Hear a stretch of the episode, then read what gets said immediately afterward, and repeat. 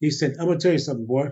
He said, if the color line had been broken at that time, your daddy would have been in the major leagues.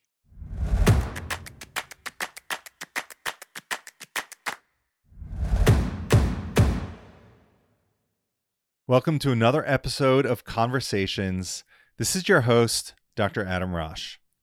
Today we're having a conversation, but just not any conversation. It's a conversation with someone who can shed incredible insight, history, and experience with a topic that nearly everyone around the world is focused upon right now, and that's policing. Dr. Isaiah McKinnon, known by his friends as Ike, is a former police chief of Detroit, Michigan. He began as a patrolman in 1965. He was one of the first African Americans hired by the Detroit Police Department, where many precincts were still segregated. And he was in his 20s and had just returned from Vietnam, where he served as a machinist in the United States Air Force. Now, he patrolled the city of Detroit during the rebellion of 1967, where he feared for his life, but not from the people on the streets, rather, from some of his brothers in blue. He rose through the ranks from sergeant to lieutenant to inspector you know, fighting crime in a majority black city while enduring the sting of racism and discrimination even within his own department. As a sergeant and lieutenant, he worked to expose and rein in the violent behavior of some of the law officers he supervised, only to be told by his supervisors to let it go. In 1994, he became chief of police for the city of Detroit. This was an incredible moment. Here was a man whose family fled the Ku Klux Klan in Alabama in the 1950s and came to Detroit for a better life, where as a teenager, he was mercilessly beaten by brutal white police officers in a department he was now in charge of. Chief McKinnon had his work cut out for him, however. Not only did he have to contend with a city known as the murder capital of the world, he had to dramatically reform the Detroit Police Department by dealing with a legacy of systemic racism and discrimination inside the DPD and moving toward community policing and ending excessive use of force. He had to rebuild trust between the police and the community they were sworn to protect. What is just as amazing is along the way, he earned his college degree, a master's degree in criminal justice, and a PhD in administration and higher education. It was all part of his belief that the more you know about people and the world they live in, the better you can understand and serve them.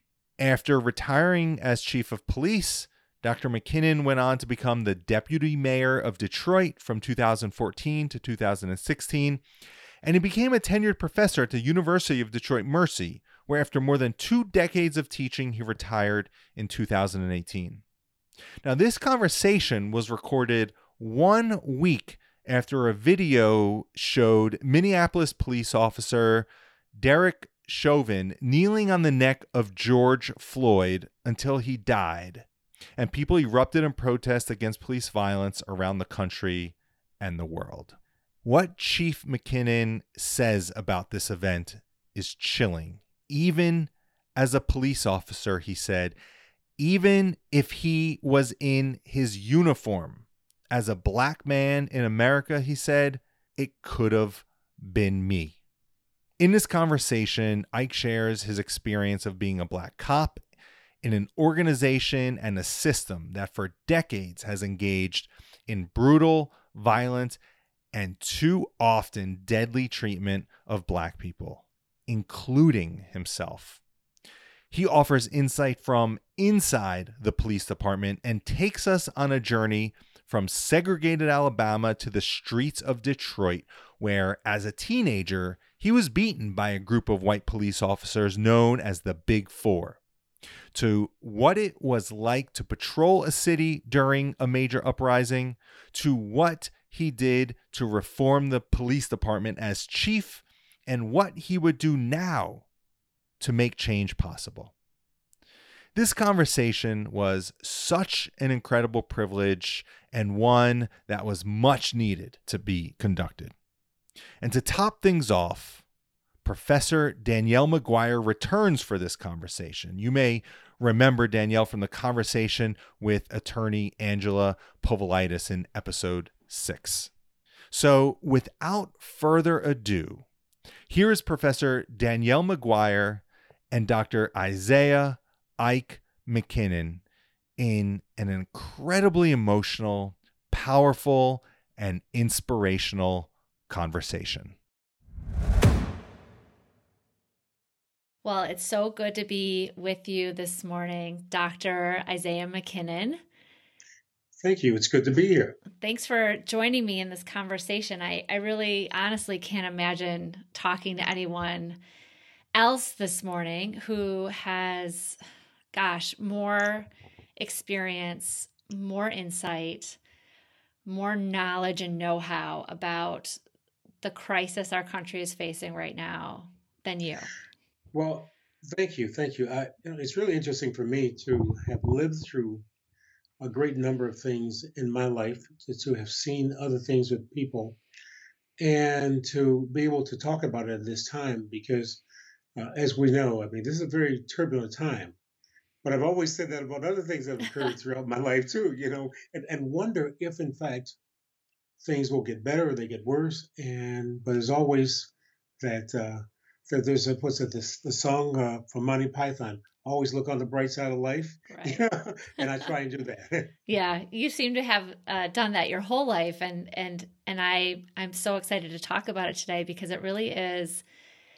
I mean, I've studied a lot of people in history, and um, and you're definitely one of the most fascinating and mm-hmm. um, most interesting. And I'm I'm so glad that we were able to meet in the last few years, and and that we've been able to work together. Um, Thank you so much and and I'll just say for the people who are listening, um, Dr. McKinnon and I met uh, in our our related work related to the um, commemoration of the 50th anniversary of the 1967 Detroit uprising. Uh, we were on a number of panels together, and we just maintained our conversation over these past years, sharing a lot of um, similar interests in race and interracial history and um, policing, and he's been a great help to me in writing my current book on the Algiers Motel incident, which we'll maybe touch on in this conversation. Um, so yeah, it's just it's been incredible. But I wanted to start by asking you about um, your parents, and I like I said, I just reread your autobiography. It's called Stand Tall, which I urge everyone to try to get a copy of. Um, and there's a story in there about your father being a catcher. and I wonder if you could tell us a little bit about your father and a little bit about that story. Oh, most certainly. My, my father was born in 1900 in Union Springs, Alabama. Wow. And my dad would always talk about not necessarily growing up, but also but about his life and some of the things that happened with him. And one of those stories that he would tell me was that he played baseball in the old Negro League. And of course, as this young boy growing up, you know, you, you want to believe some of the things that your dad tells you, but not all the things because I had never seen him play ball. And my dad played in, in Montgomery and in Birmingham. And he talked about being a catcher. And then, I mean, what really tipped this off for me was he talked about being a catcher for Satchel Paige, the great legendary Leroy Satchel Paige, who's uh, known to be the greatest baseball pitcher ever. And so my dad, he was, it, I'm, going to do my impression of my dad. He would say, "Boy, I'm going to tell you something." He said, uh, "That that that boy Satchel Paige." He said that it was hard catching him because the gloves that we had weren't really tough like the gloves now he said my hands would hurt, you know. And my dad had these big, tough hands. I mean, there's like callus all over. And so he said that um, this Satchel, he said he could throw that ball. He said he could move it anywhere he wanted to. And so I'm, I'm I'm believing this, I'm loving this. And he said, not only him, but he said there was this other boy, uh, uh, Booker T. Brunion, who could throw harder than Satchel, and he was a better pitcher than Satchel Paige. But I'd never heard of Booker T. Brunion. Anyway, so in 1967, I'm a young police officer, and the Harlem Globetrotters came to Detroit. And they played at a place called the Olympia Stadium, and their guest at intermission, halftime, was none other than Leroy Satchel Paige. And so I was a police officer. I'm in uniform. I was assigned to that detail. And I said, I'm going to go and ask him. So I, I went over to Mr. Paige and I said, Excuse me, Mr. Paige. I said, Can I ask you a question? He said, Son, you can ask me anything, but don't ask me about my mama. You know? of course, I wanted to start laughing. I said, Sir, I said, Listen, did you ever play ball with a guy in Alabama by the name of McKinnon? And Satchel Paige, he kind of wiped his head. He said, mm, mm, son. He said, and he thought about it. He said, son, I don't, I don't know. I don't think so. I don't think so. He said, the name doesn't doesn't ring a bell to me. and and I said, oh, okay, Mr. Paige, thank you so much. And I turned to walk away.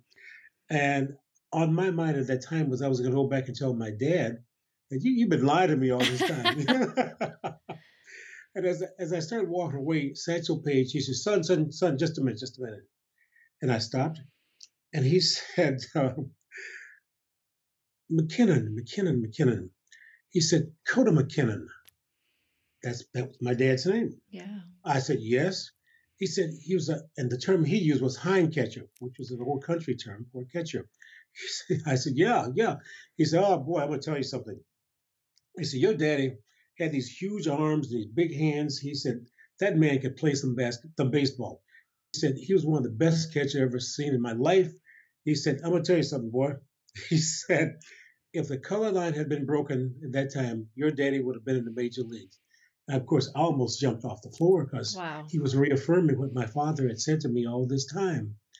And Satchel Paige went on to tell me, he said, No, your daddy probably didn't want to travel like the rest of us because he wanted family. And he, he talked about those, those guys barnstorming, and that's what they did. And they didn't make any money doing that. He said, But your daddy wanted to stay home and take care of his family. I was so proud of this. So I remember I went home and I said, Well, Pop, guess who I met today? He said, Who? And my father had this way of expressing himself. He would kind of go back and lean forward. He said, Who, Who'd you meet? I said, Well, Dad, I met Satchel Paige. and he said, Uh huh. I said, I said, Well, Dad, I said, uh, You know, he, he, he talked. I said, and he said, What did he tell you, son? I said, Daddy, he told you you told me you were one of the best catchers, best baseball players he ever seen. I said, he said that if the color line had been broken, you would have been in the major leagues. And my father said, See, I told you that, but you didn't want to believe me. That's and and that that's that's really a true story in terms yeah. of my father. But he, my father had taught me how to pitch. He taught me how to catch. But again, you, you this is a, a man who was at that time probably in his he had to be in the 60s. Wow. You know, which you don't you don't believe, but those are things that happen. And to think that my dad could have been up there with uh, Jackie Robinson and Babe Ruth. In fact, my dad talked about the fact that he had played against Babe Ruth and those guys. Wow. You know, when they would barnstorm. So that that that's a story that always stands out about me and my my father. Yeah, opportunities lost or given up and denied. Yeah, yeah, yeah.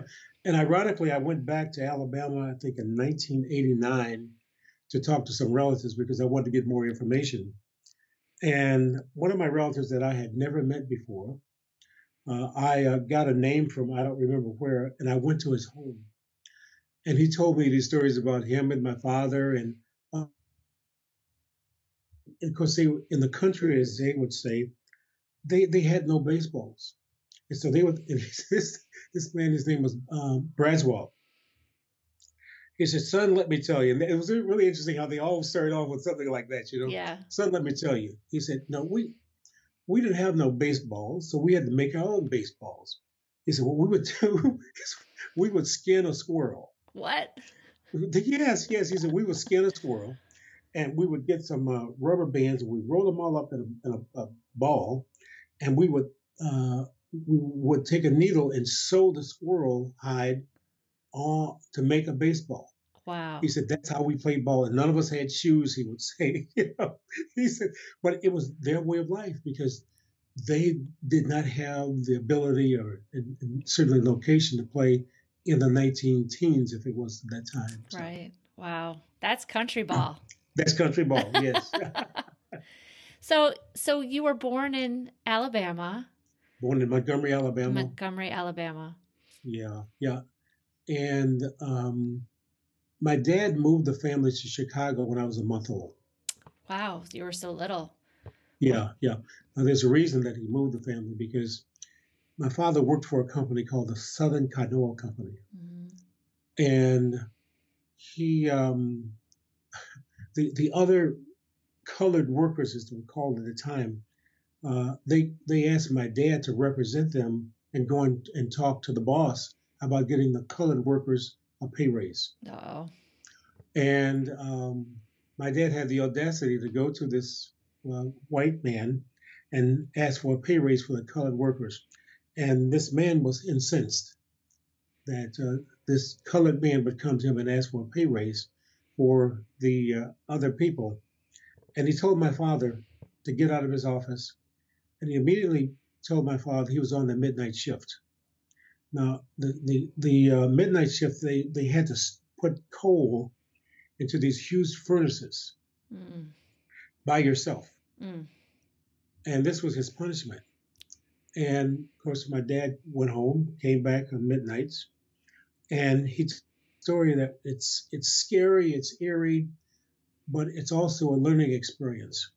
He said that uh, he was on the shift and he's putting this coal into these big furnaces, and at some point, probably around 1.30, 2 o'clock, he said he heard these men yelling they were going to kill him. Mm. And they killed him, killed him by name. And uh, he said he could see these men dressed in their KKK robes. And my father, he said, son, let me tell you something. he said, we have always been fast runners. McKinnon said, he said, but I realized how fast I was at the time. My father ran home, which was probably about three or four miles from this plant, and told my mother uh, we had to leave. My father went to the Greyhound bus station and took a bus to Chicago. That night. He then that's wow. night. That night. Then he then he sent for the family. I was a month old at the time. Wow. And it's it saved him and saved us. You know, because who knows what would have happened. Right, exactly. And that's yeah. that's the sad reality for so many people. Yeah. one question to the white man, to the boss, and yeah. suddenly your life is at risk. Absolutely, but it, it was an uh, it was a point in life for him and for all of us. Yeah. Because he got to see a different part of life that he hadn't seen before. Yeah, yeah. And so, so you guys moved to Chicago. Do you remember well, this, growing up in Chicago? No, no, no, no. I was a little boy, and I think I was four or five when we went back to Montgomery. Okay and I was in uh, Montgomery until I was nine years old. Okay. So I started school there, uh, and uh, when I was nine, the family then moved to Detroit for uh, better jobs because of the automobile industry. Right. So that would and, have been around 1953, 54. 53, yes. Okay. Yes, yes. Wow. And we moved in into the Brewster projects. Oh gosh. I never I never seen anything like this. Uh, you know, these huge buildings and all these people, black people, staying in these buildings that we, we lived at 529 Erskine, apartment 168. Wow. How do you remember, I remember that? I remember that because you, when you're nine, 10 years of age, 11 years of age, it stands out because I had never seen anything like this. Yeah. I mean, there were swimming pools, which we didn't have. There were places to exercise. Mm-hmm. And there were people that spoke to us in a nice manner, not like the people in Montgomery. As a young boy, yeah, seeing people who didn't speak to you, who treated you poorly, uh, who you you just didn't feel comfortable. Mm-hmm. I, what I do recall is there were two Catholic priests. Never forget this. They, there was a Catholic church that was not too far from my home, and uh, these priests would walk down the street in their priestly garb, and they would stop and say good morning good afternoon and talk to us. And my mother, she, she was uh, kind of dumbfounded that hear these white people talking to them, you know, like nobody else would. Wow. And so it, it had a, a profound impact on my life. And of course, when we got to Detroit, it, it was totally different. Yeah, it was totally different. And yet you were still in an area that was in some ways segregated, right? I mean, oh, it was totally segregated. Yeah, yeah. because I when I, I started in Lincoln Elementary School, which is still there now, yeah. you know, and uh, I was in I think of the fifth grade, yes, and uh, I was just shocked that there are all these young kids who spoke differently than I did because I had a southern accent, you know, and uh, all these teachers, black and white at Lincoln Elementary School. And they were all so nice. And it was not that the teachers in Alabama didn't want you to learn, right? But the teachers were different in that. I mean, I, I remember Mr. Stasevich, a white man. It's really interesting because his son and I connected sometime later. I was at a function, and the man, his name was Stasevich.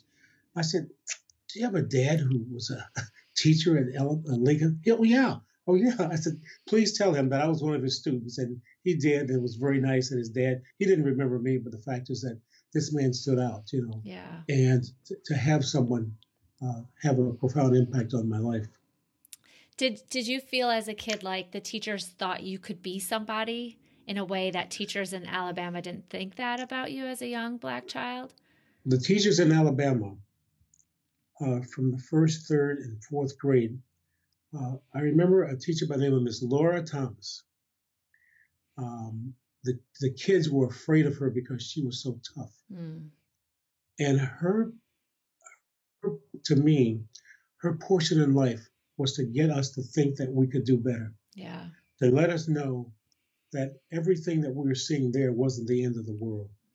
And it was important for her to get us to study and to think about our lives, the future for our lives, because think about her growing up in Alabama mm-hmm.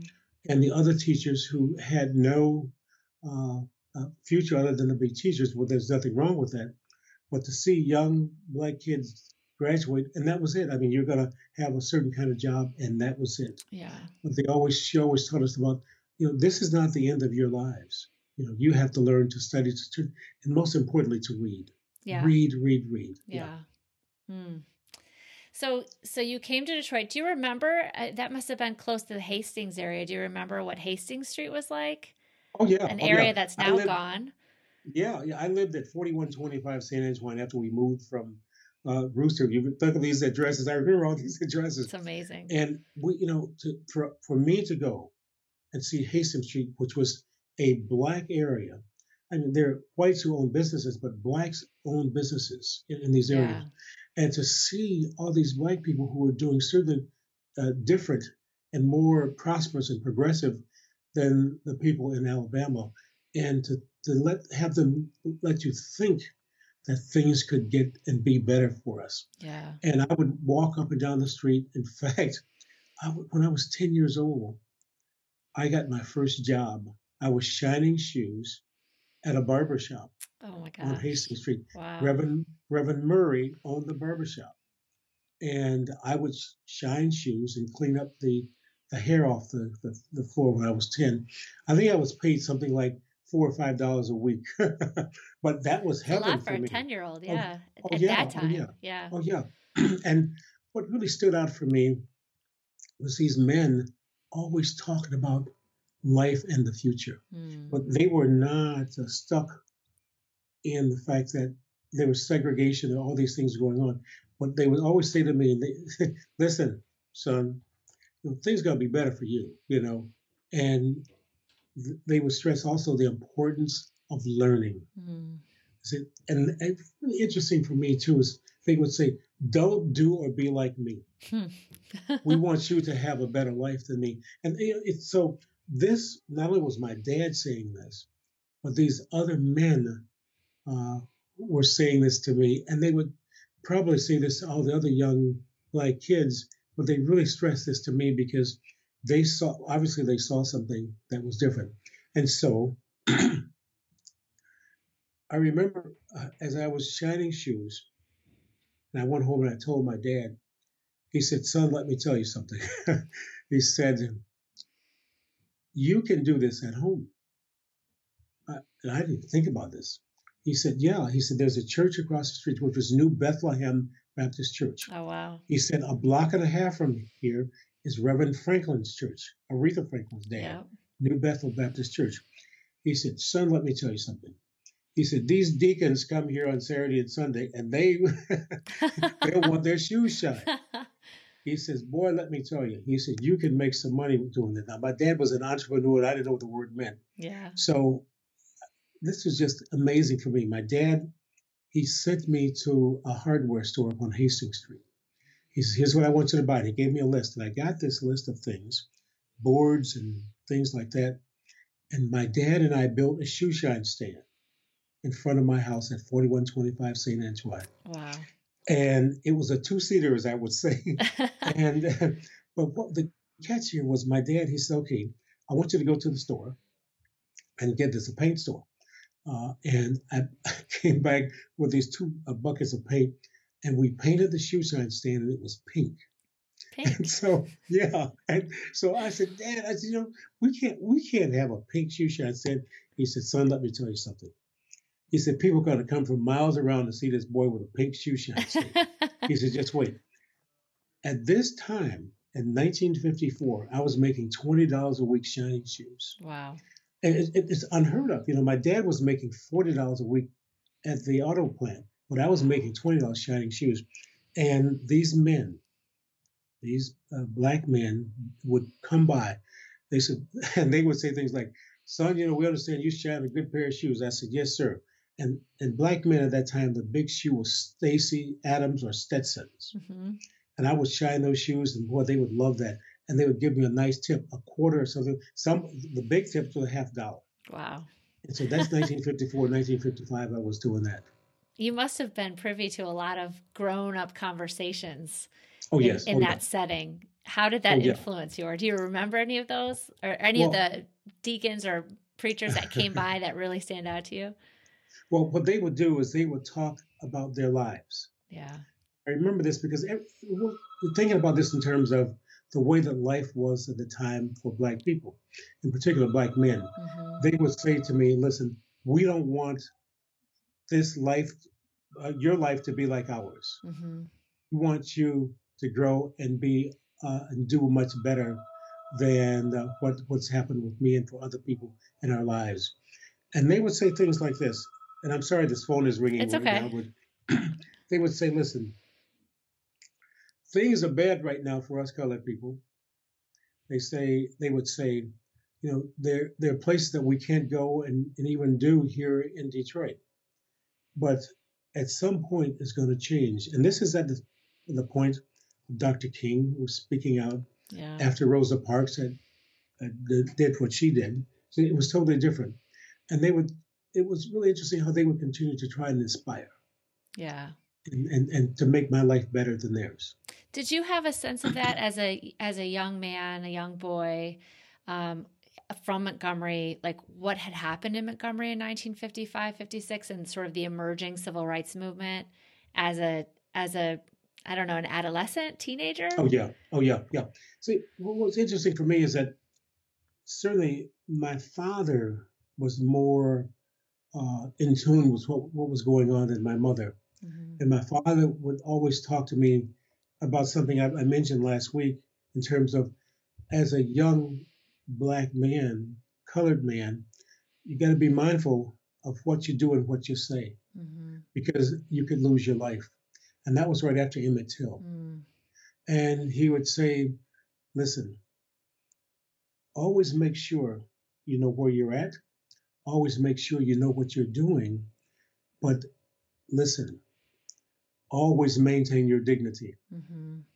And this, a, as a young boy, 10, 11, yeah. 12 of age, that meant a lot. And at the same time that was happening, in the wintertime, I would I got a job delivering coal mm. because we had all these these uh, coals that burn uh, stoves that burn coal, and the man who owned the stove, the coal yard, was a man by the name of Mr. Bunch, hmm. Ralph Bunche's relative. Wow. And I didn't know who Ralph Bunche was. Yeah. But Mr. Bunch, you know, I, I was the only young boy working for him. And Mr. Bunch, he, he, he was like Creole colored, you know, and he would talk to me about life. He said, Listen here, son. he said, The world is different in different places. He had traveled through Europe, he had traveled to the Far East, he had traveled to the South Pacific. He said, Now, son, one day I want you to visit these places. He said, Because there's so much. And the thing that really stood out for me was he, he started asking me questions about classical music. Hmm. I didn't know anything about classical music. And he would play this music in the coal yard. And I remember this one day I said, Mr. Bunch, what is that? He said, son, that is Beethoven. so who's Beethoven, you know? He said, you don't know who Beethoven is? I said, no, sir. He said, do you know who Strauss is? I said, no, sir. Unbelievably, Mr. Bunch closed down the coal yard, took me up to the uh, library, and said, listen, I want you to hear this. So back in those days, they had the big LPs, and you would put the uh, uh, headset on, you could listen to. Um, I'm sorry, people are calling. you could listen to the music. I listened to the Blue Danube. I went, wow. Then I listened to the Tale of Viennese Woods, and I went, my God, this is absolutely incredible. And then he said, now listen to this. And I heard the music, and I said, oh, that's the Lone Rangers theme. Wow. he said, no, no, no, no. He said, this is much more than the Lone Rangers theme. He said, this is in so many movies that you see. And I said, wow. And that piqued my interest. That's opened up my interest in all kinds of music, you know, because we had been listening to regular music. Yeah. That coupled with his talking to me about life, and then he told me about his relative Ralph Bunche, mm-hmm the first African American to receive Nobel Peace Prize. Yeah. I said, wow. And I, I would talk to people about this. They thought I was nuts. You know, you're talking about classical music. We would talk to listen to James Brown or Bill Doggett right. or something like that. You know, but it, to me, it was an, a, a, a, let's see, a window to the world. Mm-hmm. And so in 1959, the family moved to 15817 Holbrook uh, in Northwest Detroit near U of D. And of course, it was a nice home. And I went into the attic, and there are all these books. They were encyclopedias. And I remember that I said, wow, but they were uh, written in the 1890s. Wow. And I read every one of them everyone because of the insatiable desire to learn. Of course, it was outdated when I learned, and then I compared that with what was happening uh, in, in the 1950s. That's uh, incredible. So, oh yeah, so this this was part of my life. It's wonderful to think about these older men in the community lifting you up and and giving you a window onto the world, giving you access to possibility and opportunity. And then, you know, because I know part of your story, it's heartbreaking to think of um, men like Rotation Slim, who could only see you in a very narrow, uh, negative, small way. And um, I wonder if you could, if you don't mind, tell us about Rotation Slim and and your experience with him as a teenager. Oh, sure, sure. Uh, my, I had had no interaction with Detroit police, none. In fact, I remember my friends saying to me, they said, You're just too nice. You know, you got to do something bad. Anyway, um, I was, when I graduated from uh, Garfield Junior High School and was admitted to uh, Cass Tech High, which was one of the best schools in the country. In fact, at that time they said it was the second best school in the country. Wow. I was very proud of that. Yeah, it's a good school. and school. so, excuse me. and so, back in 1957, the first day of school was a half day for high schoolers. And so I went to Cass that first day. And then I decided that I was going to go back to Garfield and speak to my favorite teacher of all time, Mr. Raymond Hughes, because he had had such a profound impact on my life in the two years I'd been at Garfield. So I went to the school, probably one one thirty or something, and he was so proud of the fact that uh, I was there at Cass Tech. And as I started to leave the school, I'm walking out, and I get to the curb, and this police car pulls up, and it was known as the Big Four. Mm. Now I had seen them before because so many young men in my neighborhood had been rousted or beaten up by the Big Four.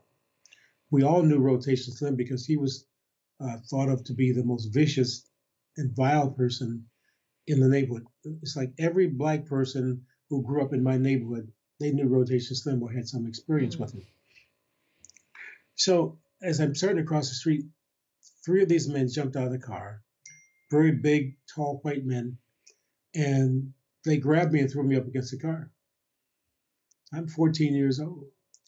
And they started swearing at me. And I, said, sir, sir, sir, you know. And the more I said, sir, and asked questions, the more they proceeded to beat me up. Mm. And they were good at what they did. They beat me, beat me from my neck to my waist. So you and, could see it. Yeah, mm. yeah. And I said, sir, sir. And I mean, the name calling, and the anger on this one man's face. That was Rotation Slim. I mean, just the anger that you know that and the names. He, um, of course, he called me the N word and so forth. And as they were doing this, I was looking behind them and I could see all the other black people there who, and I'm wondering why nothing's happening, why they're not saying anything. But I realized they couldn't. Right. If they'd said something, something would have happened to them and probably they would have gotten killed. Right. And so after they finished doing that, they told me to get my black ass out of there. I was crying and I ran home. Now, my mother was at home, my dad was at work. I didn't tell them, never told them at all until years later. At that time, if a black person had, went, gone into the police station, to make a complaint against the white police officers, he or she probably would have been locked up or beaten. I said nothing. But that evening, I made myself a promise I was going to become a police officer, a Detroit police officer, and certainly not like those vile, profane, mean, brutal people. And uh, I remember keeping this to myself and not saying anything at all, but it was it stayed in the back of my mind. I was going to do that. I mean, I wanted to do other things, but I wanted to become a police officer to make sure these kinds of things didn't happen to anybody else. Ironically, in 1965, I joined the Detroit Police Department.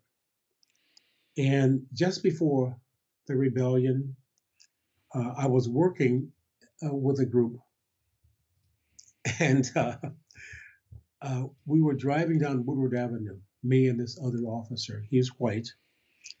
And he said, Let's stop and get some coffee. I don't still don't drink coffee. So I was going to get orange juice. So we walked into this restaurant. It was called Big Ben's, mm. right across from the Bonsell Theater.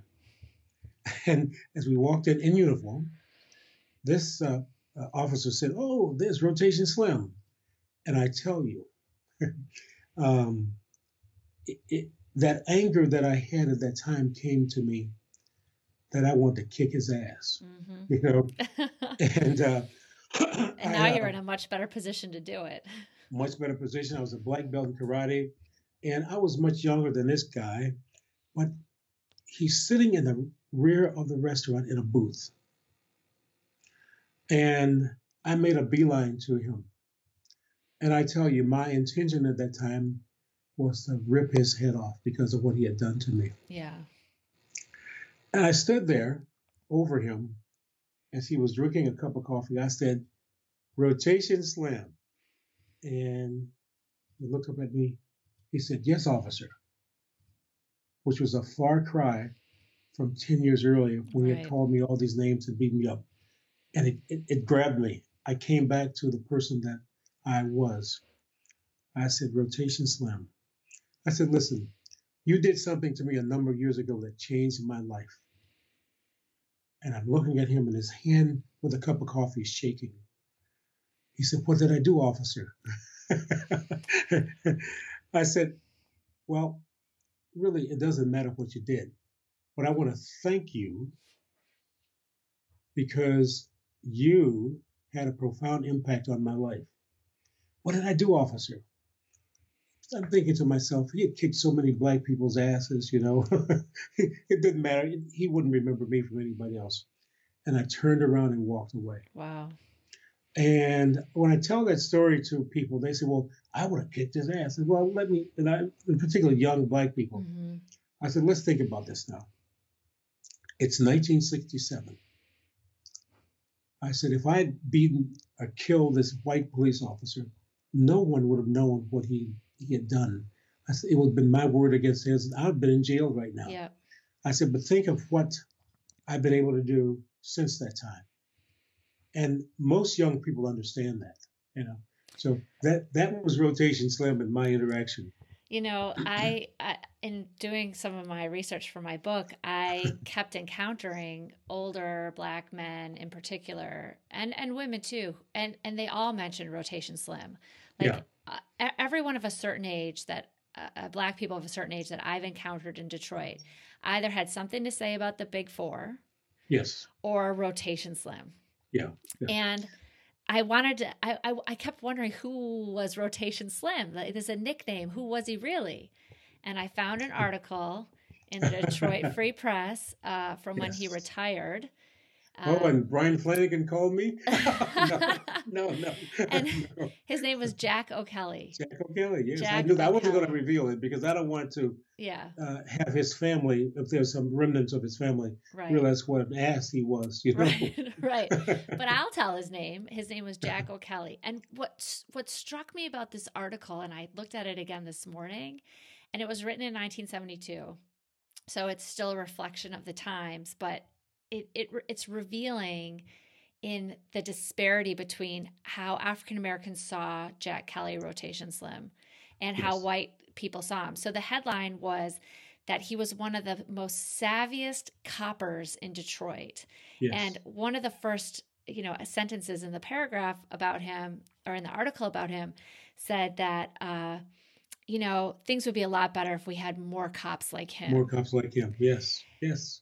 And you know, it twisted my stomach because yeah. I know that even in 1972, of course, you're still dealing with that legacy of um, hatred and segregation and even Klan presence in the Detroit Police Department. Yes. But I can't help but think that there are people who would still say that today. They they still think that way, and um, some do.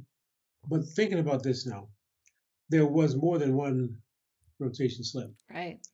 There are a great number of black people who were beaten, probably lost their lives, and never investigated. Yeah. Think about 1967 when I was shot at by my fellow officers. So, I mean, I could have been killed, and no, so it, it would have been. They would have said a sniper killed me. Yeah. So, so take us back to that. It's 1967. You're two years on the Detroit Police Force. Um, you you joined in 1965, right? Yes. And you were what what precinct were you in? And I was assigned to the second precinct. Okay. But during the rebellion, I was assigned to the tenth precinct because that's where most of the things were occurring. Right. And so, um, I lived at 3265 West Boston, and uh, it was in the heart of the rebellion. And I had gone to work at the second precinct and that night, I got off, I think, about one or two in the morning. I was in my uniform.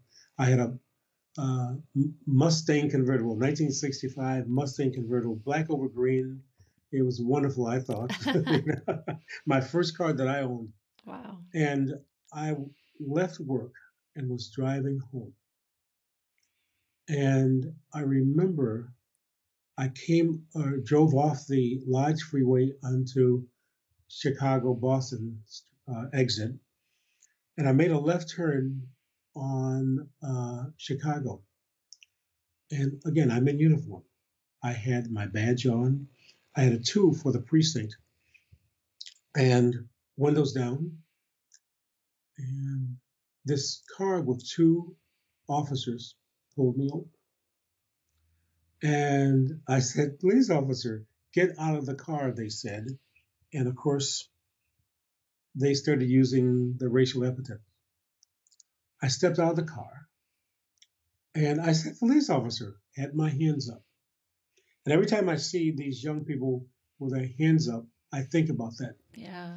But people don't realize the impact these kinds of things have on you mm-hmm. and certainly on other people. Anyway, so I'm standing next to my car. Thank God the door was open. And there are these two white officers. The older one had silver hair, brush cut, uh, and the other one had dark hair. He was standing behind him, and they both had their guns out. And uh, the older one, he said, "Tonight you're gonna die, nigga." Mm. And I, I'd heard this word before, and it was like time stood still because I could see him pulling the trigger on that gun. And as I saw that, I dove back into my car. As I dove into my car, I grabbed the steering wheel with my left hand and pushed the accelerator with my right hand, and they started shooting at me. And I sped off. and thank God they didn't chase me. Yeah. Because we got into a gunfight. And then what would have been? So I got back to my uh, apartment and I called my precinct and I said to the sergeant, I said, let me tell you what happened. And I explained that to them, and his words to me were, well, Ike, you know we have some assholes out there. I said, You're telling me, you know, right. what we have. Nothing was ever done. Nothing was ever done.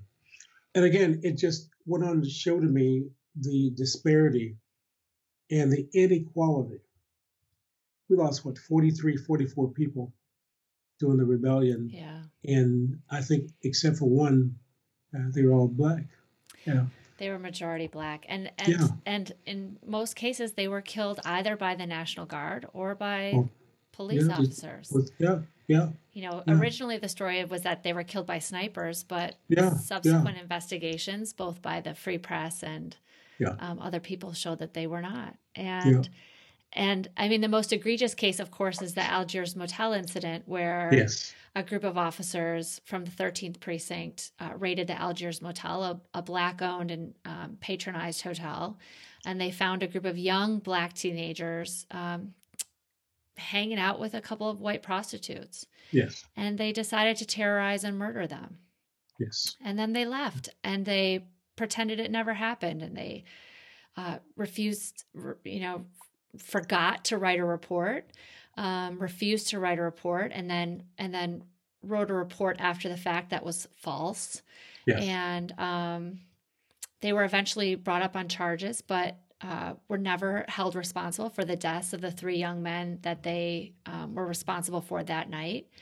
And and and and you were not an eyewitness to it literally in the sense that you weren't at the Algiers motel, but you were in the Detroit Police Department when yes. that happened. And I wonder if you could just shed a little bit of light on what that felt like being inside the police department when that was going on. Because in your book, you say it divided officers.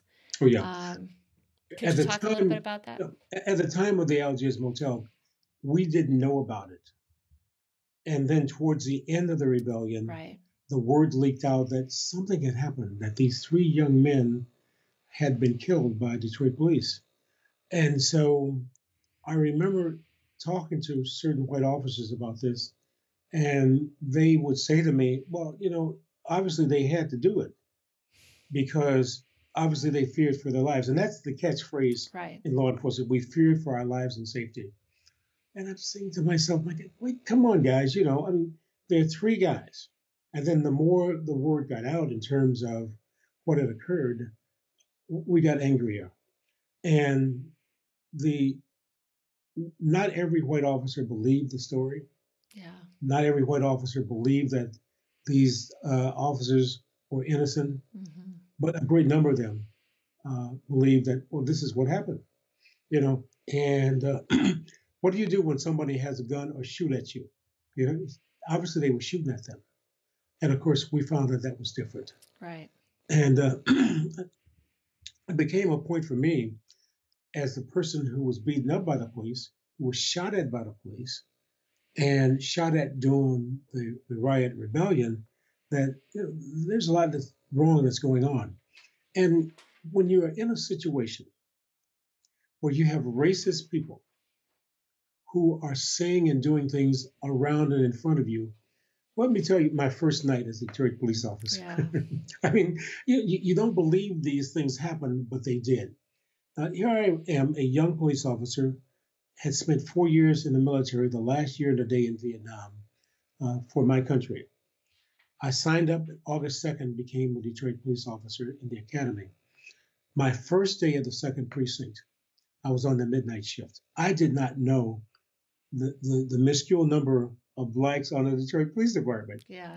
So tiny. I yeah. So I walked into the station in uniform first night, and uh, uh, I said, I, am Officer McKinnon. I you know, knew. Let's go upstairs. that that was it behind the desk. The guys behind the desk. So I walked upstairs, and in the squad room was this huge room that had a ping pong table, a pool uh, uh, uh, that's their table, and there's a place that we would have roll call. Mm-hmm. and so I walked in, there had to be 30 officers there. Everybody was white. And I walked in, and everybody turns and looks at me.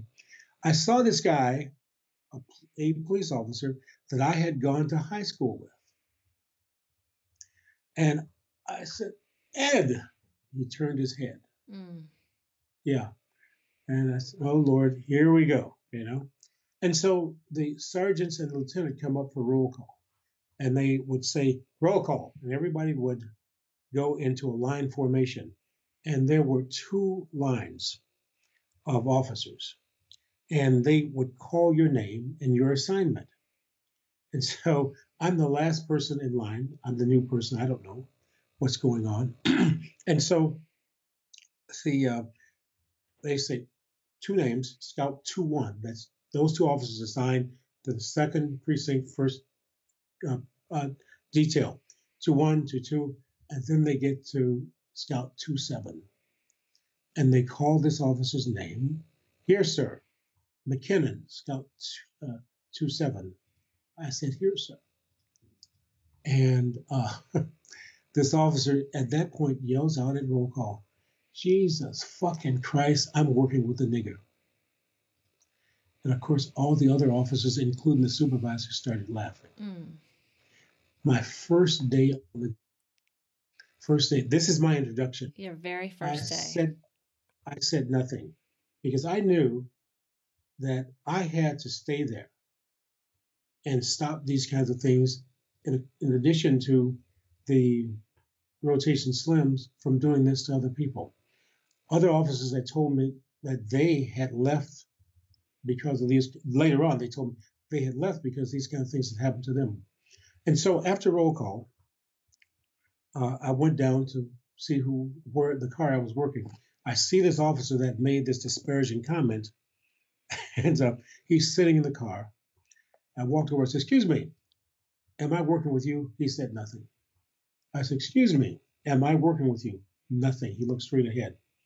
I then went back to the sergeant. I said, Sarge, Sergeant Anderson was the sergeant. Excuse me, Sergeant. I said, am, who am I working with? He said, You're working with that guy. He called his name, which I won't call at this point. I said, Oh, okay. So I went over to the car, got in. He never said a word to me for eight hours. Eight hours. Eight, eight hours. And at 5:30, I remember there's a restaurant called High Grades on Michigan Avenue. He's driving. He pulls over to the curb, turns the engine off, walks into the restaurant, sits behind the counter and, offer, and ordered breakfast for himself. Just I got out, ran to the left yeah. me in the car. I got ran to the restroom because I didn't want him to leave me because that could have been the next thing. Yeah. And I got in the car, never said a word. And that was the pattern for some of the white officers. Now, there are other officers who I remember Andy Parker, older white officer. My second or third day, uh, they assigned me with him. He says, "Hey, what's your name?" I says, "Ike McKinnon." oh, nice to meet you," which is a far cry from this guy.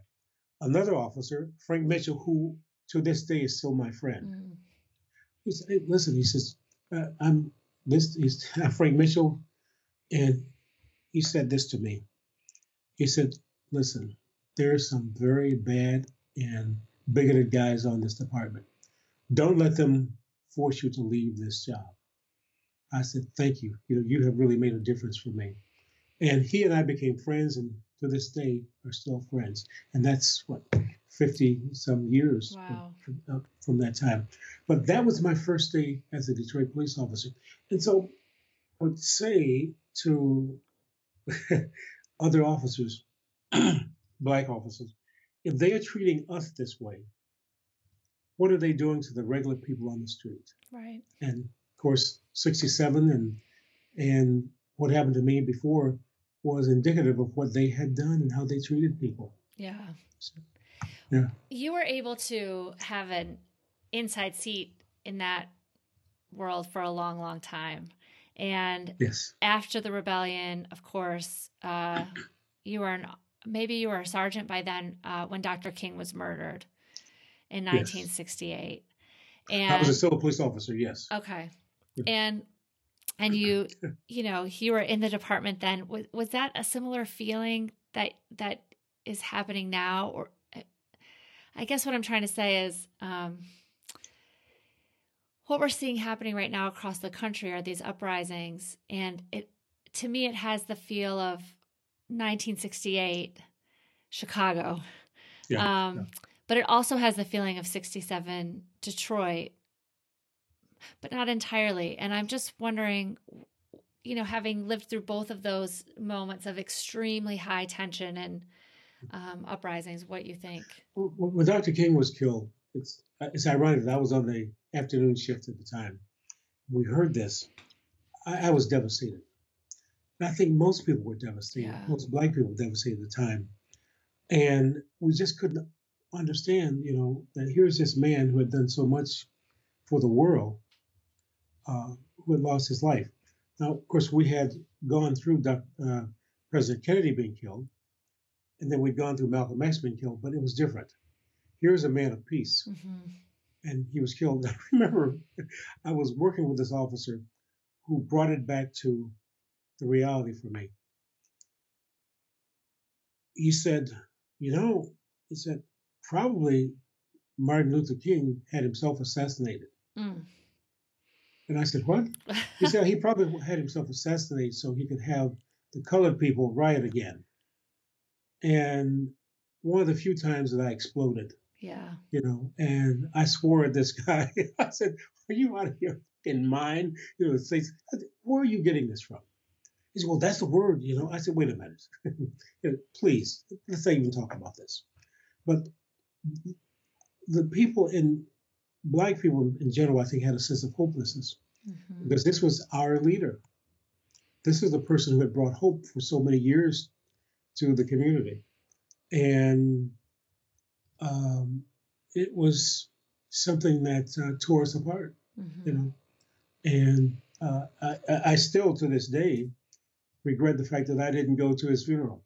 Mm. You know, I mm. wish that I had, you know, but course, it was different because at that time we were on alert and the police officers couldn't couldn't leave. But there there was a, a sense of hopelessness, I think, within the the African American community that here's this great person who lost his life, and what's going to happen now? The world, the United States, is going to come uh, going to blow apart because of this. Yeah, and it did. There were riots, uprisings yeah, yeah. in hundreds of cities across the country at that yeah. time. But there was nothing like it is today in terms of all these young people. Yeah. Coming together and saying, you know, we matter. Mm-hmm. We matter. And we don't want any more of this stuff. Yeah. And I think this is the becomes the focal point because what they're doing is trying to take away the reality of what happened to Floyd and say, well, those those radical left and right and all this kind of stuff, you know. But the reality is that what's the underlying cause? Right. The underlying cause is all these years of brutality, of killing people. if we, we go back to um, uh, Tulsa, mm-hmm. the number of people that were killed there, and we go on and on and on. I remember in 1958,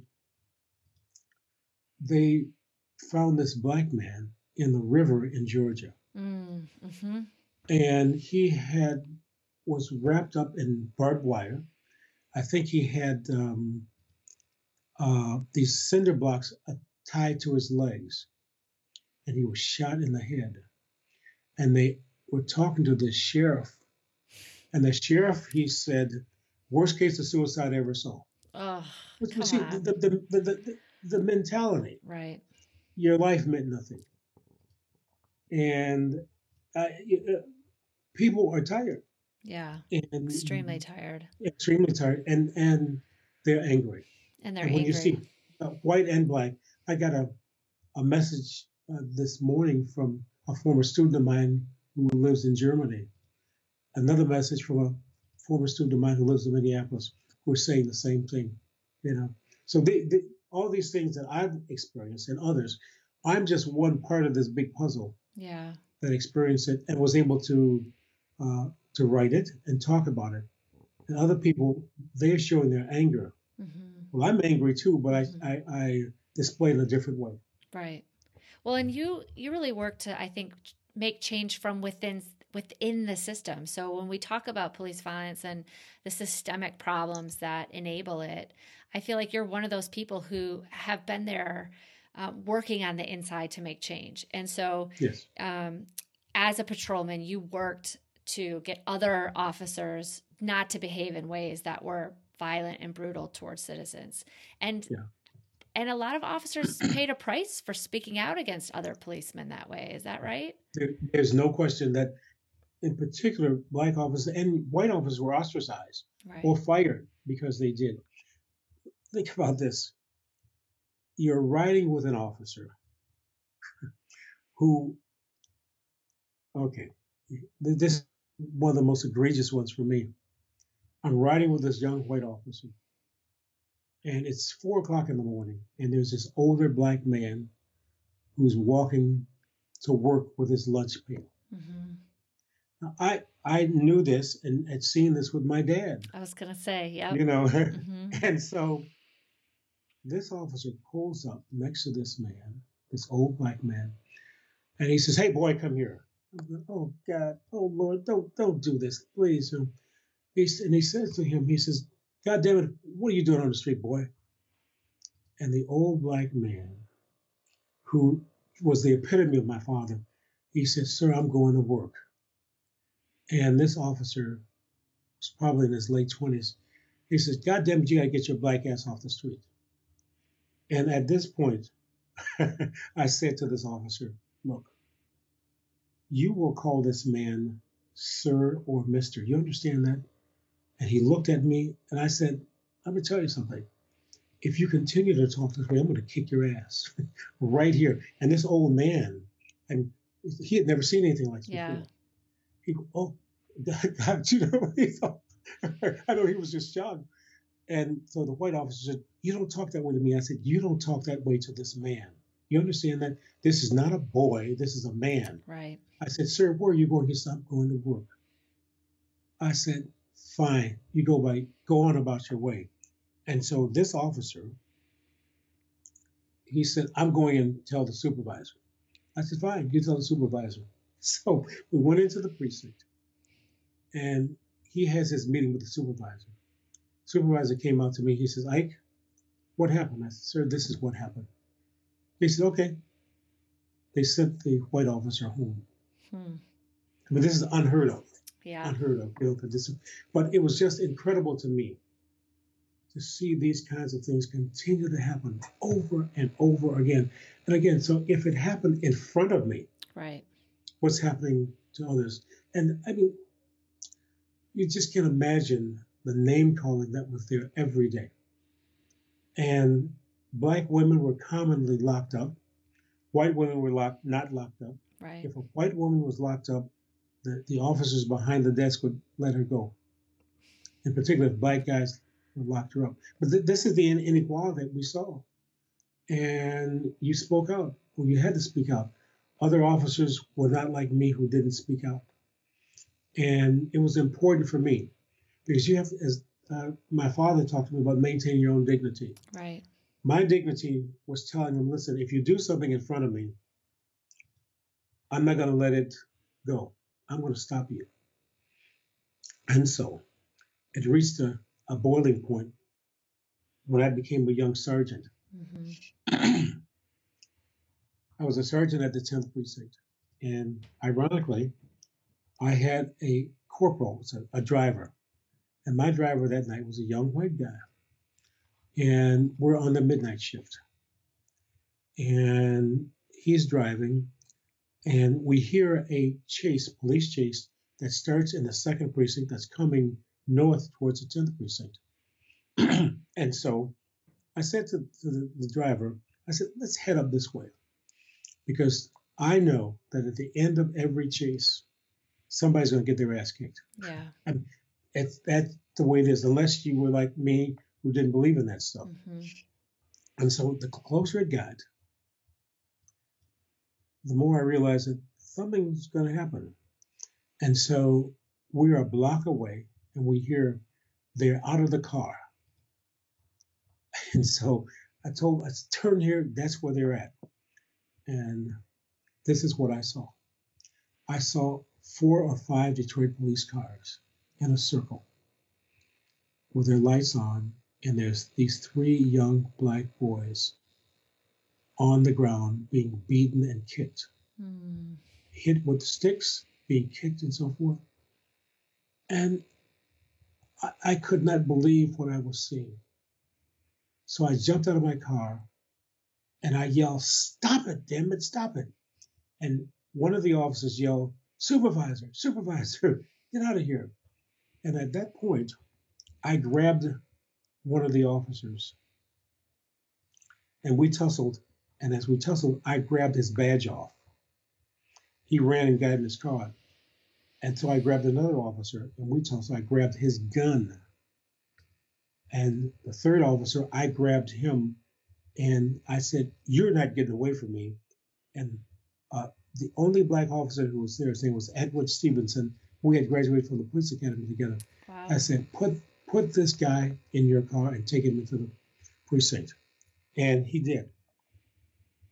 And I started heading back into the precinct to deal with this. The officer who was driving me, I said, So what did you see? Mm. Here's what he saw. He said, Well, you know, the lights got in my eyes. I couldn't see anything. I said, Wow. you know, I said, You are a cowardly asshole. I said, You better quit this job because I want to make sure that you're fired. Yeah. He did quit. He did wow. quit. So I got back into the station. Now, think about this. I mean, you, you had to have guts you, you, or you'd be a little crazy. Maybe I was a little bit of both, but I experienced had experienced too much. And we had the three boys, and I get into the station, and my boss was an inspector. Someone from the precinct had called him and said, Ike is crazy. He's locked up this police officer. My boss, he said, Ike, what the hell's happening out there? He said, God damn it, you're going to make these officers lose their job. I said, Sir? God damn it, Ike, he said, you know, these officers, they're only doing their job. I said, Sir, do you want to hear what I have to say? God damn it, Ike, he said, and he hung up. Mm. At that point, a lieutenant from the precinct where these officers were, he says, uh, Sarge, he said, what happened? I said, well, they were kicking these young men's ass. He said, Well, you know, they're only doing their job. I said, Their job was not to beat right. them up. Right. He hung up on me. and so at that point, all of the officers and other officers from different precincts showed up at the 10th precinct to scare me, which wasn't going to happen. Right mm. black and white officers, black and white. And so I'm in my in the room and I'm doing my report. I'll never forget the sergeant said to me, he says, Ike, listen, you're doing the right thing. stand up, stand tall. That's mm-hmm. where I get the name of the book oh, from. Wow. You know? And I said, thank you. He said, don't let them scare you. And so I'm typing my report. And I asked the young men, I said, uh, they're all brothers, twins, and uh, an older one. They're 14 and 15 years of age. They had stolen the car. Yeah. I said, so who do you guys do? We, we live with our mother. I said, what's her number? And they gave me the number. And I called. And her response was so vile and profane against her sons that she didn't care how her sons got their asses beat. Wow. In fact, she said they need to get their asses whipped. Mm. And I said, ma'am, let me explain to you. I'm the sergeant, and this is what happened to your son. And she's, I don't give a fuck, you know. Listen, he's locked their asses up. I said, no, ma'am. I'm going to bring them home to you. God damn it, I don't want their little black asses home. So I mean, th- thinking about this in terms of how bad this was. Yeah. I had no complainant. I had the mother wasn't going to complain, and so now I'm out there making on this. Yeah. this this move, and nothing. And so I took them home. And she says, Get the fuck away from my house. to me, you know. So I got back to the precinct, and these officers are still there. I had nothing. So I said to the officers, Look, I'm going to let you go this time because I realize that you're not all bad. I'm saving face mm-hmm. because there's no complaint, mm-hmm. you know. Mm-hmm. And of course, they thought I was the greatest guy in the world. I was the greatest guy, you know. but the reality is, these officers should have gone to jail. Right. And nobody was going to prosecute. And the pressure that you that was put on you by your superiors yes. to yeah. to not bring any kind of punishment down on those officers or yeah. their their fear for them instead of the citizens that they're sworn to protect. Yeah. Is was that was that just the status quo? It was status quo. Police officers didn't go to jail. Yeah police officers did not go to jail. I mean, they might have quit the job, they might have been fired, but they didn't go to jail. Mm-mm. These officers should have gone to jail. Yeah. And in fact, one of the officers was was a, a police officer that I graduated from the academy with. Wow. Oh yeah, he's well, we we're friends, you know. And he apologized later. He said, "Man, it just went out of my head." I said, "Okay, you know." and I could see, you know, I could see how t- tensions would be high and feelings and emotions would be high and and I, I can empathize i guess what i'm trying to say with with police in those situations but how do you change that culture where i mean of course a lot of it has to do with training and you've yeah. always seemed to be able to keep your cool in these situations how, how do you how do you train people differently so that they react in a responsible and protective way instead of a violent way well so much depends upon the individual so that's that's how you start. It's the kind of person that you bring into that job of law enforcement. Because police officers have to understand they're not there to chastise. Mm-hmm. They're not there to beat. They are there to serve and protect. And so, of course, they know what to say. Oh, I'm, I'm there to serve and protect my community. But so you have to have regular evaluations of officers what they're doing, what they're thinking, and understand that there are those who are going to slip through the system, but right. not a great majority of the people in the police department. And they're those who you, you want to get them to know that you, you just aren't going to take this. So it starts at the top and goes down. But this regular evaluation training is a part of it. For instance, I, I did diversity training at a great number of FBI. Mm-hmm. I was doing the diversity training up at this uh, suburban community, and we were talking uh, about certainly not beating people, and certainly uh, you as a law enforcement officer, what your duties are. and I said to them, there had to be probably 50 officers in the room, male and female, different uh, races. I said, for instance, there might be some gate officers in on your department. I'll never forget this very large officer. He said, What? There ain't no fucking fags on my department. I said, Well, you never can tell. I said, uh, There might be a, a, a large proportion or a small proportion. He said, Chief, there ain't no fags on my department. I said, Well, you never can tell. Officer who was sitting next to him, she said, Well, I'm gay. This is at this diversity class. She said, I'm gay. And he says, This is what he said. He says, You can't be no fucking fag. I want to fuck you. oh my God. I'm telling you, I'm in the classroom. in the classroom. You had your work cut out for you. Oh, yeah. Oh, yeah. It, this is what you're dealing with. I mean, so the kind of people to bring into this job of law enforcement, they have to be people who are international and they have to be able to understand what's going on in the world. Right. And that there are different kinds of people, as my father used to say, but they don't. Right. They have been raised a certain way, and that's it. Yeah. And it's the the world is black and white. Mm-hmm. You're either right or you're wrong. Mm-hmm. And this is what we deal with. And so training is fine, but having the kind of people who really want to serve and protect, is regardless this, of that race. Right. Is this part of the reason why, and I should tell the audience in case they, well, we'll introduce you at the beginning, but you became chief of police of the city of Detroit in 1993, uh, which is just amazing. And I wish I lived here then.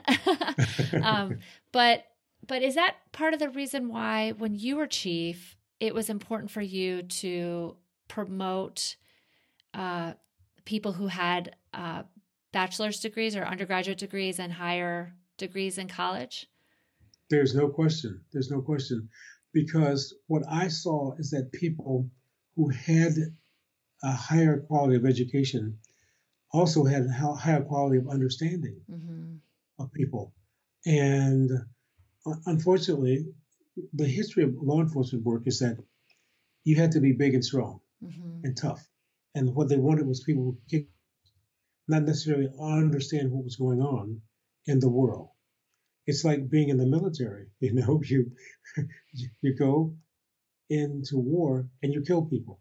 Well, we don't kill people. We're not supposed to. Right. We're supposed to understand the the climate of the people that you're dealing with. And that's why we have to be really mindful of who we bring into this law enforcement field.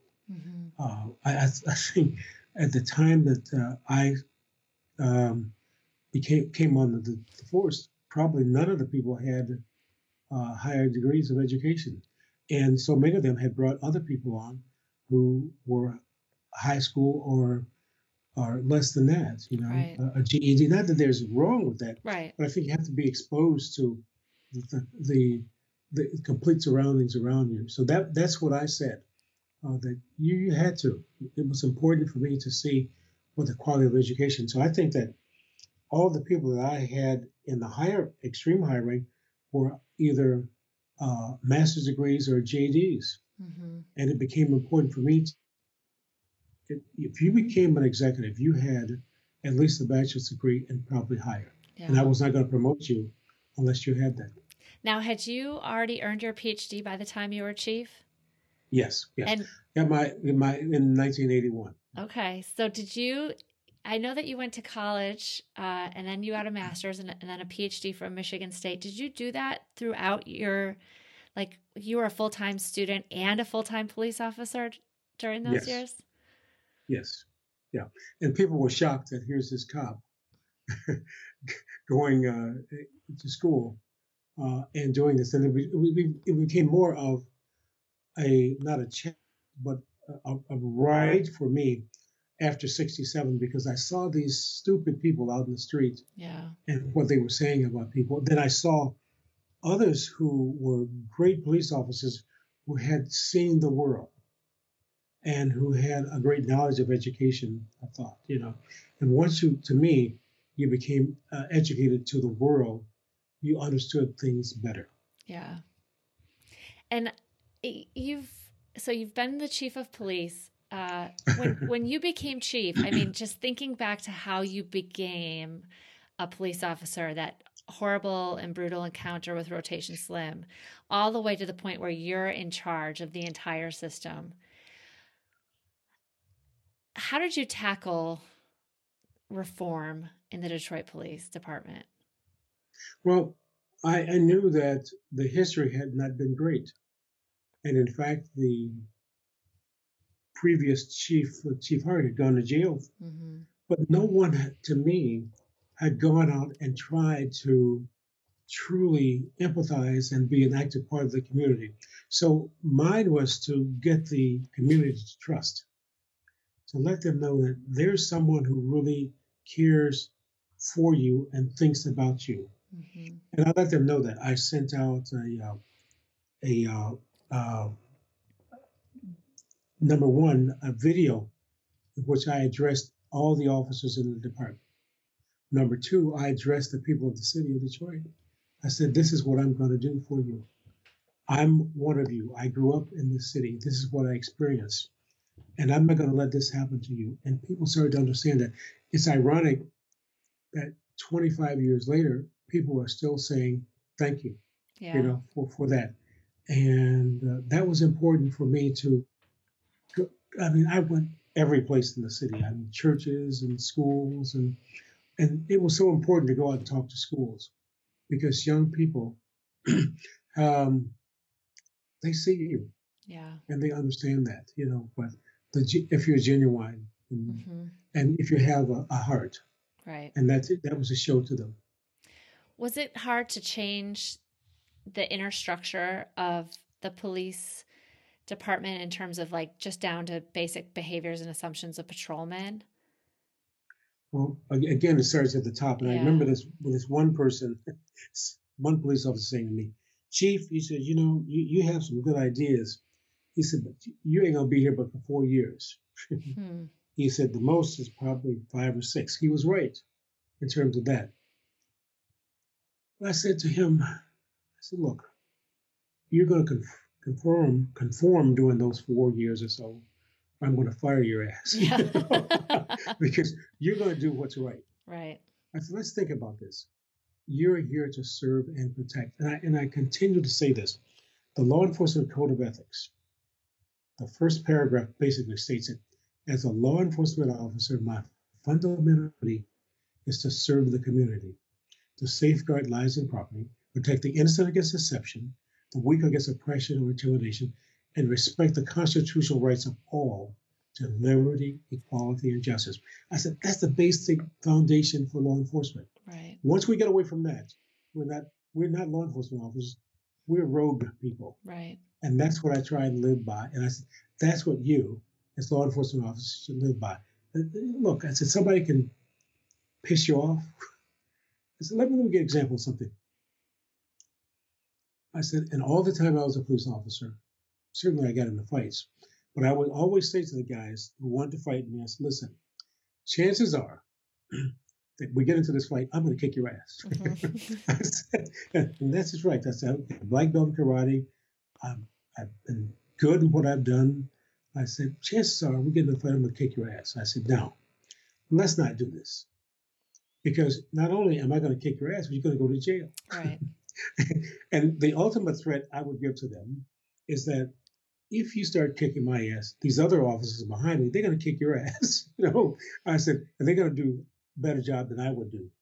Only one guy took me up on it. Mm. And all the time I was a police officer, you know, I said, now that's a smart guy. It's not worth it. And so they would laugh. They would say, "Man, you know, you're different." I said, "Yes, I'm different because I don't want to kick your ass." Right. You know? Right. I said, and, and, and I'm not going to do it with a stick. You know, I said, I'm going to do with what I have here.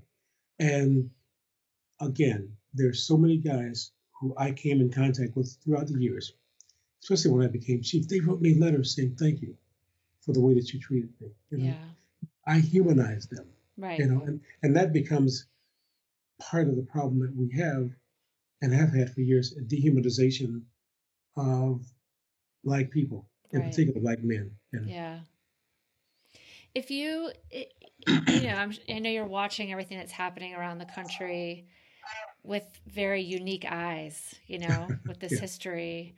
If if you were in charge of all the police departments in the country right now, what would you do? Like what what what can they do right now? What should well, they be doing? Well, it's interesting you say that because when I was deputy mayor, uh, I was invited along with police chiefs and deputy mayors and mayors from around the country. We were at the White House, and they were talking about the job of law enforcement, but none of them talked about empathy. Hmm. None of them talked about training as such as making sure that you had the right people on the, on the force.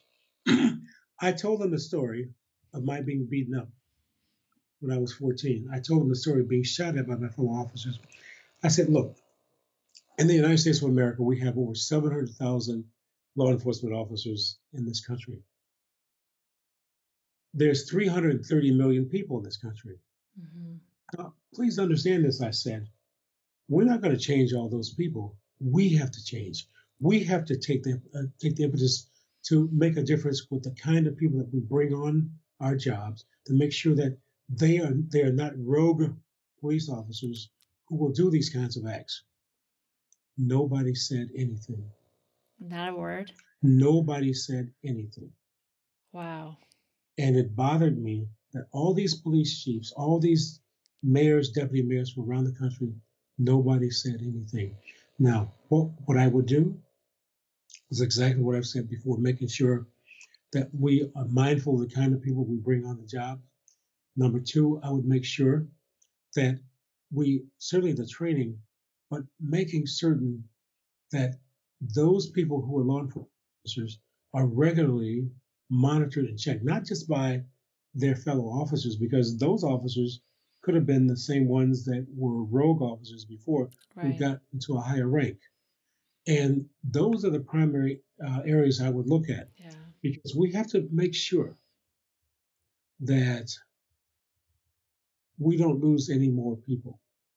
We know that yeah. supervisors lie, other officers lie, but how do we change that?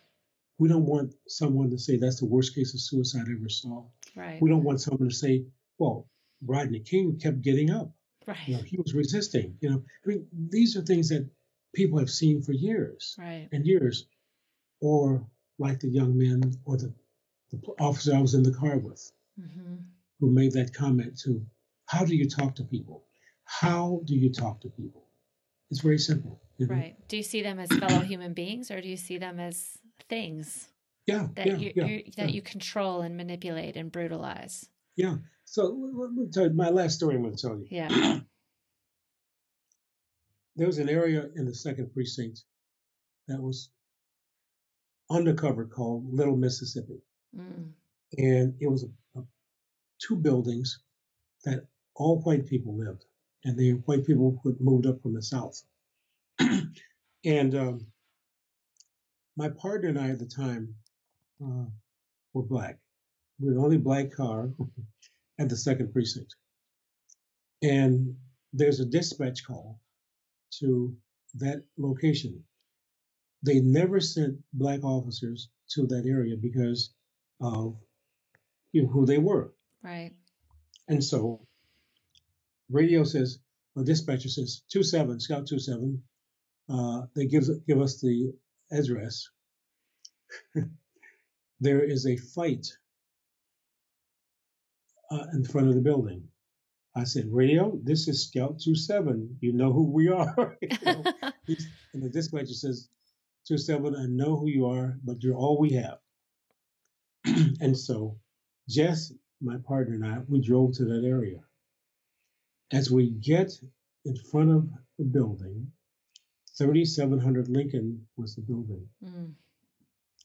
There are these people out front fighting white people fighting. I mean, they're really going at it. So as we stepped out of the car, they stopped fighting, and here's what they said No, no, no, no, no. We don't want the nigger cops. We want the real police. and so now, in in another world, I might have gotten upset and wanted to whoop their behind. Yeah. So I said to them, I said, "You want the white police? Yes, we want the white police." I said, "Okay, now listen. Do you promise to stop fighting if we leave?" They said, "Yes, we don't want no more nigger cops here. We want the white police. We won't fight. We promise we won't fight." I said, "Okay, I want you to hug each other." Uh, so it, it's unbelievable. It's crazy. You know? And they started hugging each other. And they stopped fighting. United in their racism. Absolutely. And so I got on the radio. So, radio, this is Scout 27. We have resolved the problem. They promise not to fight anymore as long as we don't come back. and, and of course, the dispatcher started laughing. He says, I understand, Scout 27. I said, Thank you, radio. Mm. Jess, my partner, and I, we rode away and we laughed. We said, you know, there's a purpose to some of this stuff. Understanding where the racism is, where it isn't. It's certainly on the police department. It's certainly in this location. Mm-hmm. But think about this: if we had gone out and beat these people or locked them up, what was going to happen to them? Right. Chances are we would have had a complaint against us. Mm-hmm. And so, the end of the story, the end of the story is I was in that area on another location with a white officer. And we had stopped into this um, record shop to get some, uh, I'm getting orange juice and he, he was getting coffee. And he said, a man just walked past here with a rifle. I said, come on. he's said, no, no, he just walked past with a rifle. And we stepped out, and I didn't see the man's right. Right next to the building was an alley. and uh, I got to the alley, and there's this guy walking down the alley with his rifle. I says, "Hey, stop!" Turn around, he shot at me. Oh my God. Yeah, yeah. Yeah, on the radio. That's radio. This is um, so we are. I says, yeah, I just um, shot at me. He ran into 3700 Lincoln, hmm. which is that same address." Mm-hmm. and so he said, uh, uh, we have uh, a car that's on the way, which was the Big Four. Another oh. Big Four, not Rotation Slim, but another one. So we get there and it's, it's, it's, it's, it's tragic. It's funny. Anyway, we get there and the crew, all white officers except for me. Mm-hmm. And as we get ready to walk into the building, this guy up on the second floor says, he says, officer, you know, you know, it's okay for you to come, but we don't want no nigger cops in here. All right. So this is this is my life. And so this officer, who was a crew chief, he said, "What did you say?" He said, ah, "We said we don't want no nigger cops in here." so they grabbed him and commenced to beat the living crap out of him. and he said, where is the guy who shot at uh, our officers? And he said, He's on the second floor. so as we get to the second floor, we see the guy and they arrested him. All these wow. southern whites that are there, and they they are saying he shot at what, the police officers. Yes, and he shot at Officer Ike there well, damn it, he shouldn't have shot at no Detroit police officer. and so the crew chief, he says to me, he said, Ike, he said, this is your arrest. You lock him up. This guy says, ain't no nigger going to lock me up. and the officer commenced to beat the living crap out of him. so, you know, oh, wow. oh, yes. Oh, yeah. Oh, he, right in front of him, in front of everybody else. And so the people yelling, they start yelling, you shouldn't have shot at that nigger cop. I'm, I'm, I'm, telling you. Oh my God. This this is my life. Anyway, so um, I have the guy handcuffed and I'm taking him down the steps. And he says, God damn it, ain't no nigger gonna take me to jail. And he starts twisting and I let him go and he falls down the steps. Now, sometimes I subconsciously wonder if I'd let him go, you know. Right. Anyway, so I mean, he gets to the bottom of the steps and his head's busted. oh. And he woke up and he goes, Sir, I'm sorry. I'm sorry I called you a nigger. I'm sorry I called you a nigger. I won't call you no nigger no more. Oh my God. and I'm saying to myself, God, you know, thank you for giving me these experiences so that I can laugh at it. I mean, people don't believe this or won't believe. This is the reality of the life that so many of us have faced. Yeah. And we have to get through that to have a better, not only police department, but a city, but a better world. Right. Because we can't let every impediment, like an asshole who's saying and doing those kinds of things, uh, dictate our lives. Right. But there does come a time, and I think we're seeing it now, where people Yeah. can't take it anymore. They can't. Yeah. They can't take the dehumanization and Yeah. the pain and the trauma. And I can imagine watching this and having all of those experiences has been very difficult. It's been extremely difficult. Yeah. When I saw the officer with his knee on the man's neck, it, I mean, it really, really bothered me because 50 years ago, that could have been me. Right. It could have been me 20 years ago, Yeah. or it could be me now. Yeah. And that bothers me because it hasn't changed that much. Yeah. Has the quality and the intellect of those people who are involved in law enforcement really changed? Has it gotten better? And that, that truly bothers me with what we have right now. Yeah. I hope that it's the beginning of a better world and a better system. That's all I can hope for right now.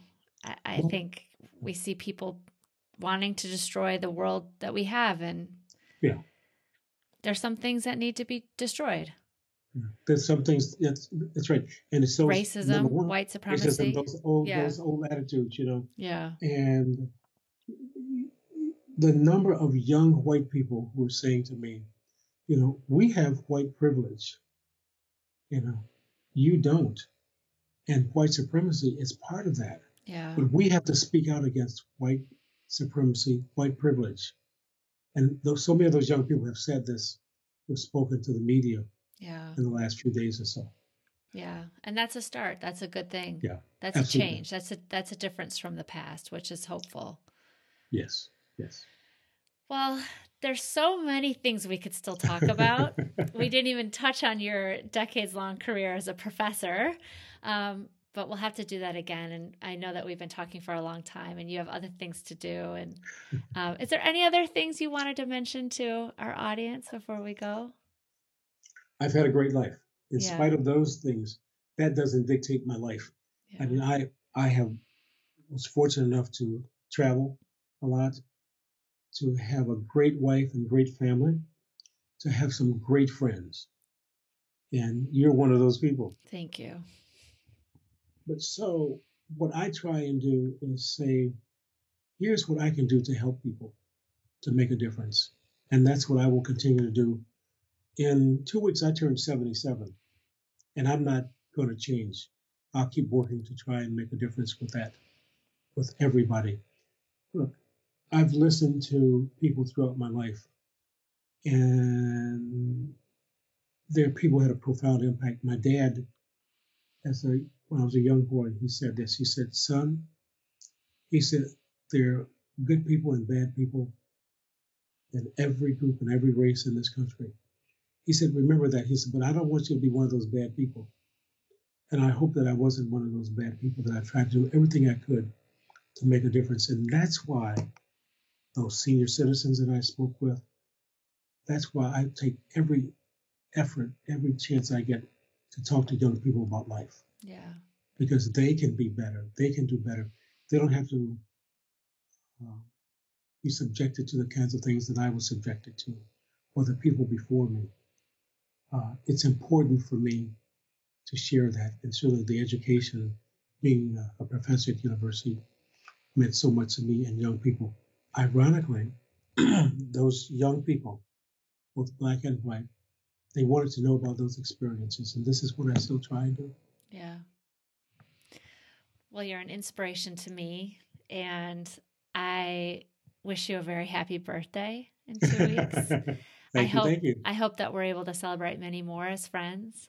And um and I thank you for your time today and for everything that you've done to make a change in our world. Thank you. And thank you for what you're doing and done. Thanks. Thanks, Cindy. Have a great day. Thank you you too. Okay. Okay.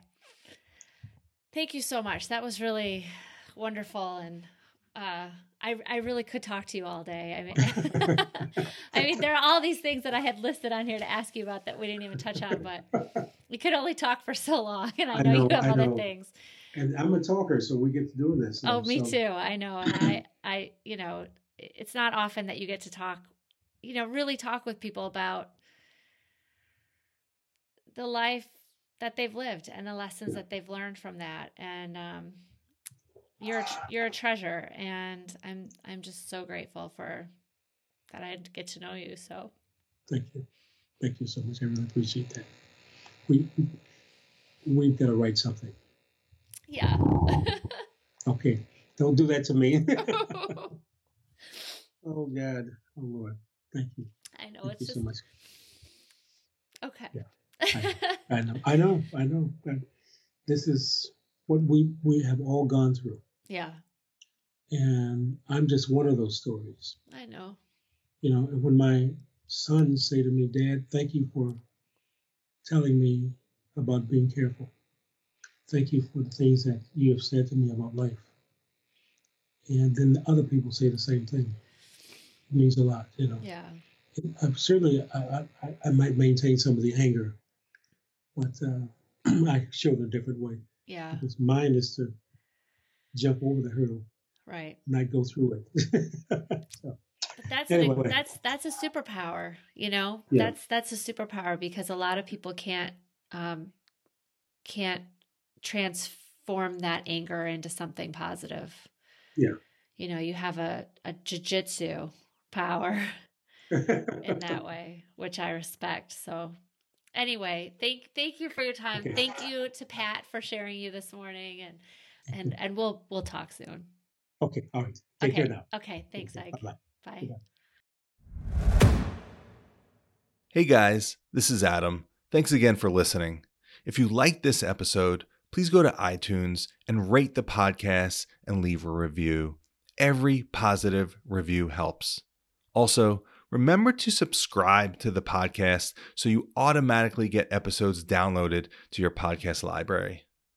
Please send any questions or feedback to the email conversations at roshreview.com. If there's someone you have in mind who you'd like for me to have a conversation with, please let me know. Don't forget to check out the Rosh blog at roshreview.com backslash blog for more excellent content. And if you are a student, a PA, nurse practitioner, or doctor who is in a training program or residency or has an upcoming exam, take a look at roshreview.com and sign up for a free trial. Thank you again for listening, and I'll see you at the next episode. So long.